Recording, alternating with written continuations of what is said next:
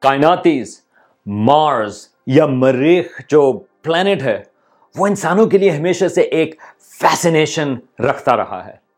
اب اس مہینے، فیبرری میں، تین مشن زمین سے مارس پر پہنچیں گے۔ ایک لحاظ سے، یہ ایک زمین کی انویژن ہے مارس کے اوپر۔ نو فروری کو ایک یونائٹڈ عرب ایمریٹس یا یو اے ای کا ایک مشن ہوپ کے نام سے مارس پر پہنچے گا، یہ ایک آربیٹر ہے۔ اس کے اگلے دن دس فروری کو ایک چین کا مشن ہے ٹیان ون ون کے نام سے، جو وہاں پر پہنچے گا اور اس کے ساتھ، آربیٹر کے ساتھ ایک روور بھی اس میں شامل ہے۔ اور پھر اٹھارہ فروری کو ایک ناسا کا مشن ہے پرسویرنس کے نام سے، وہ بھی وہاں پر پہنچے گا۔ تو مسئلہ کیا ہے؟ مارس پر ہمیں کیوں اتنا انٹرسٹ ہے؟ دراصل اس کا تعلق جو ہے وہ مارس کی ہسٹری سے ہے اور ایک لحاظ سے مارس کے فیوچر سے بھی۔ ہسٹری سے اس لحاظ سے کیونکہ ہمیں یہ پتا ہے کہ مارس جو ہے، کئی ارب سال پہلے، تین، ساڑھے تین ارب سال پہلے، وہ ایک گرم پلانٹ بھی تھا اور وہاں پر سرفس کے اوپر، اس کی سطح کے اوپر، وہاں پر پانی بھی موجود تھا۔ خیال یہ ہے کہ وہاں پر سمندر بھی تھے اور وہاں پر غالباً بارش بھی ہوتی تھی۔ لیکن اگر آج آپ مریخ یا مارس کو دیکھیں تو وہ بالکل ایک صحرا کی طرح کا ہے اور اس کی سرفس پر کوئی پانی موجود نہیں۔ تو پانی کو کیا ہوا؟ کہاں گیا وہ پانی؟ اور ایک لحاظ سے اس کا مستقبل سے بھی تعلق ہے، کیونکہ اگر ہمیں پتا ہو کہ کہیں پر پانی موجود ہے، تو پھر جب، اور میں اگر کی بات نہیں کر رہا، بلکہ میں کہوں گا کہ جب انسان وہاں پر پہنچے اور وہاں پر شاید وہ سیٹلمنٹ بنائے، تو ہمیں وہاں پر اس پانی کی ضرورت ہوگی۔ تو ان سوالوں کے جوابات کے لیے یہ مشنز وہاں پر جا رہے ہیں۔ تو میں نے جو ناسا کا مشن ہے پرسیویرنس اور جہاں پر وہ جا رہا ہے جزیرو کریٹر اس کے سلسلے میں ایک اور ویڈیو بنایا تھا، آپ وہ دیکھیں۔ لیکن آج میں ذرا مختصراً بات کرنا چاہتا ہوں یو اے ای کا مشن اور چائنا کا جو مشن ہے، وہ کس قسم کے سوالات کو تلاش کر رہے ہیں؟ یو اے ای کا مشن یہ ایک آربیٹر ہے اور وہ اس لحاظ سے ڈیزائنڈ ہے کہ وہ مریخ کے ایٹماسفیئر کو اسٹڈی کرے۔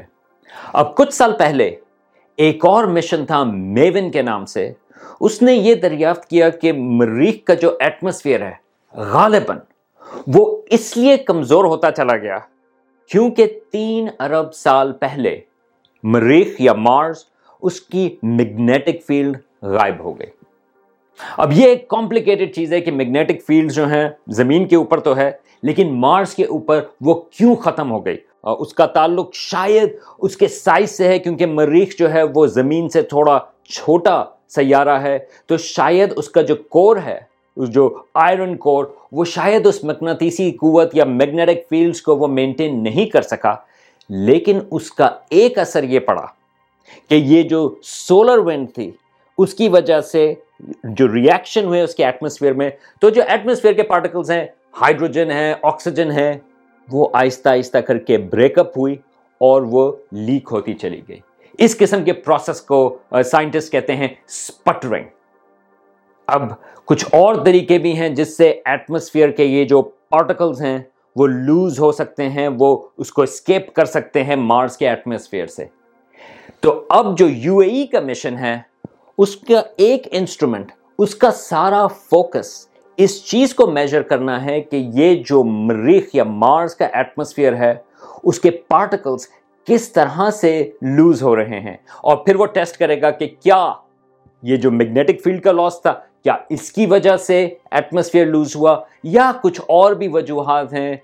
ایک آئونائزیشن کا تعلق ہے کہ شاید یہ جو پارٹیکلز ہیں، ان کے کولیجن ہوتے ہیں آئیون سے، شاید وہ اس وجہ سے ایٹماسفیئر لوز ہو رہا ہے۔ لیکن یہ ہمیں صرف اس طرح پتا چل سکتا ہے جب ہم میجر کریں کہ آج کل جو تھوڑے بہت مالیکیولز بھی ہیں، وہ کس طرح سے مارس چھوڑ کر جا رہے ہیں؟ یہ جو یو ای کا آربیٹر ہے، اس میں ایک کیمرہ بھی ہے ہائی ریزولوشن یار، اگر آپ اتنی دور جا رہے ہیں مارس تو آپ کے پاس اچھا کیمرہ تو ہونا چاہیے۔ تو امید ہے کہ وہ کافی اچھی قسم کی ہمیں مارس کی تصویریں بھی بھیج سکے گا۔ یہ تو یو اے ای کے مشن کی بات ہوئی۔ لیکن چین کا بھی ایک مشن مارس کی طرف رواں دواں ہے۔ اور وہ دس فروری کو وہاں پر پہنچے گا۔ اس کا نام ہے ٹیان ون۔ ون اور ٹیان ون جو ہے، اس کا ترجمہ ہے ہیونلی کوشچنز آسمانی سوال یا کوشچنز فرام ہیون یہ ایک تین سو صدی بی سی کی ایک نظم ہے، جس میں ایک سو ستر کے قریب سوالات تھے۔ یہ پرانی نظم، یہ اس کے سلسلے میں یہ جو اسپیس کرافٹ ہے، اس کا نام دیا گیا۔ اور ایک کمپلیٹ سائڈ نوٹ، اگر آپ کو شوق ہو، ایک یہ جو راک گروپ ہے، پنک فلوئڈ کے نام سے، ان کا ایک نائنٹین سکسٹی ایٹ کا گانا تھا set the controls for the heart of the sun یہ ان کی ایک البم تھی سوسر فل آف سیکرٹس میں۔ اس گانے میں انہوں نے اس نظم کا ذکر کیا تھا، یہ جو ہیونلی کوشچنز والی ہیں۔ تو یہ خالی ایک ٹریویا کی بات ہو گئی۔ اب ٹیان ون ون مریخ پر پہنچے گا اور وہ وہاں پر آربٹ کرنا شروع کر دے گا۔ خیال یہ ہے کہ مئی میں وہ اس کا جو لینڈر ہے، وہ آربیٹر سے ریلیز ہوگا اور وہ جا کر مارس پر لینڈ کرے گا۔ آج تک ناسا کے علاوہ کسی اور ملک کا کوئی سکسیسفل مشن مارس پر ابھی تک لینڈ نہیں ہوا۔ دراصل مارس پر لینڈنگ بہت مشکل ہے۔ کیونکہ جس طرح جب مریخ پر یہ ٹیان ون ون پہنچے گا، تو وہ اتنے فاصلے کے اوپر ہوگا کہ زمین سے جو کمیونیکیشن ہے، اس کو کم از کم دس منٹ لگیں گے۔ اس کا مطلب یہ ہے کہ جب اسپیس کرافٹ وہاں پر لینڈ کر رہے ہوں، تو وہ ساری چیزیں پری پروگرامڈ ہونی چاہیے، کیونکہ وہاں پر ہم آخری وقت پر اس کو کوئی مختلف قسم کے انسٹرکشنز نہیں دے سکتے۔ تو یہ بہت مشکل کام ہے اور سوویت یونین رشیا اور یورپین مشنز جو ہیں وہ سکسیسفل نہیں رہے اور نیسا کے بھی کافی سارے مشنز جو ہیں وہ فیل ہوئے تھے۔ تو یہ بہت بڑا کمال ہوگا اگر چین جو ہے اس کا یہ مشن وہاں پر سکسیسفلی لینڈ ہو اور وہاں پر روور چلنا شروع کر دے۔ اب یہ جو روور ہے وہ ایک جگہ پہنچ رہا ہے جس کا نام ہے یوٹوپیا پلنیشیا یہ ایک بہت بڑا امپیکٹ پیسن ہے۔ بلکہ یہ نہ صرف مارس کا، بلکہ تمام نظام شمسی کا سب سے بڑا یہ امپیکٹ پیسن ہے۔ یہ وہاں پر لینڈ کرے گا۔ اور یہ پہلی دفعہ نہیں ہے کہ کوئی زمین کی اسپیس کرافٹ وہاں پر لینڈ کرے۔ نائنٹین سیونٹی سیون میں وائکنگ ٹو اسپیس کرافٹ وہ اسی جگہ پر اس نے لینڈ کیا تھا۔ یہ ایکویٹر سے کوئی تقریباً فورٹی نائن ففٹی ڈگریز کے لیٹیٹیوڈ کے اوپر ہے۔ یعنی کہ تھوڑا سا نارتھ میں ہے۔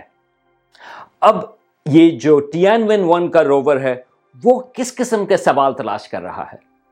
ابھی کچھ ہی سال پہلے ایک اور آربیٹر مارس کے اوپر اس نے یہ پتا کیا کہ یہ جو یوٹوپیا پلنیشیا کا علاقہ ہے، اس کے نیچے، اس کی سطح کے نیچے غالباً واٹر آئس موجود ہے۔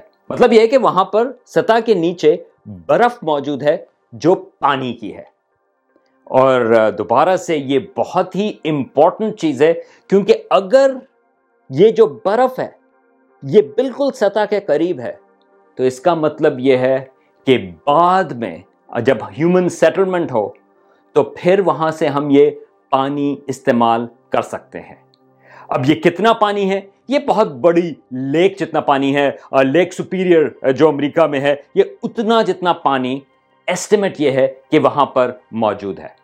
اب کافی ساری برف پانی کی مریخ کے اوپر، وہ اس کے نارتھ پول اور ساؤتھ پول کے علاقے پہ ہے۔ لیکن وہاں سے برف لانا تو ذرا مشکل ہوگا اگر آپ کی سیٹلمنٹ جو ہیں وہ نیچے کی لیٹیٹیوڈز میں ہیں۔ تو اگر اس علاقے پہ ہمیں یہ واقعی پتا چل گیا کہ یہ خالی کچھ انچوں کے نیچے، سطح کے نیچے یہ برف موجود ہے، تو یہ بہت بڑی ڈسکوری ہوگی۔ تو یہ جو ٹی این ون ون کا روور ہے، وہ ڈیزائن ہی اس لیے ہے کہ وہ یہ پتا کر سکے کہ کتنی برف کا پانی سطح کے نیچے ہے اور کتنی دور ہے وہ سطح سے کہ ہم اس کو مائن کر سکیں۔ ایک دفعہ اگر ہمیں پانی کی سورس وہاں پر مل جائے، تو پھر یاد رکھیں کہ نہ صرف وہ پانی پینے کے حساب سے، زندگی کے حساب سے وہ انسانوں کی مدد کر سکتا ہے مگر اگر آپ وہاں پر کوئی چیز اگانا چاہیں، اس کے لیے بھی آپ کو پانی کی ضرورت ہوگی۔ اور پانی کے جو ایٹمز ہیں ہائیڈروجن اور آکسیجن اگر آپ اس کو بریک ڈاؤن کر دیں، تو آپ کو وہ آکسیجن بھی پرووائڈ کر سکتا ہے۔ اور پانی کو زمین سے لے جانا، وہ پاسبل نہیں کیونکہ یہ جو وزن ہے پانی کا، وہ آپ کو ایک لحاظ سے وہ بہت مہنگا پڑے گا کہ آپ اس کو لانچ کریں۔ تو لوکل سورس مریخ کے اوپر پانی کی وہ بہت ضروری ہے۔ تو یہ جو چائنیز مشن ہے، وہ یوٹوپیا پلنیشیا کے علاقے میں وہ یہ سرچ کرے گا کہ وہاں پر کتنے برف کا پانی موجود ہے سطح کے نیچے اور کیا وہ آسانی سے ہمیں مل سکتا ہے یا نہیں۔ اور پھر اٹھارہ فروری کو یہ جو تیسرا مشن ہے ناسا کا پرسویئرنس وہ ایک اور جگہ پر لینڈ کرے گا جس کا نام ہے جزیرو کریٹر۔ اور وہاں پر وہ تلاش کرے گا کہ کیا وہاں پر کوئی پروٹو لائف یا پروٹو زندگی کے آثار وہاں پر موجود ہیں یا نہیں۔ کیونکہ یہ جو جزیرو کریٹر ہے، وہ ہمیں یہ پتا ہے کہ ایک وقت اس کے اوپر، مریخ کے اوپر پانی کھڑا ہوا تھا۔ بلکہ نہ صرف یہ، بلکہ خیال یہ ہے کہ پانی ایک طرف سے وہاں سے آیا، اس نے اس کریٹر کو پورا بھر دیا۔ اور پھر وہ دوسری طرف سے وہ لیک بھی ہوا۔ تو پلیز آپ اگر جزیرو کریٹر کے بارے میں پتا کرنا چاہتے ہیں تو اس کا ایک اور ویڈیو ہے، آپ وہ دیکھیں۔ لیکن اس مہینے، فروری میں، پلیز آپ مارس کے اوپر نظر رکھیں، ان مشنز کے بارے میں آپ ذرا پتا کر کے رکھیں۔ اور یہ ایک زبردست چیز ہے کہ انسان لڑتے رہیں، جھگڑے کرتے رہیں، لیکن اس قسم کی جو ایکسپلوریشن ہے، وہ ایک لحاظ سے آپ کو بتاتی ہے کہ ہم ایک بڑے اسکیل پر، ہم ایک سیاروں کے اسکیل پر ہم سوچ سکتے ہیں۔ تو پلیز یہ ایک ایکسائٹنگ چیز ہے۔ آپ اس میں جوائن کریں۔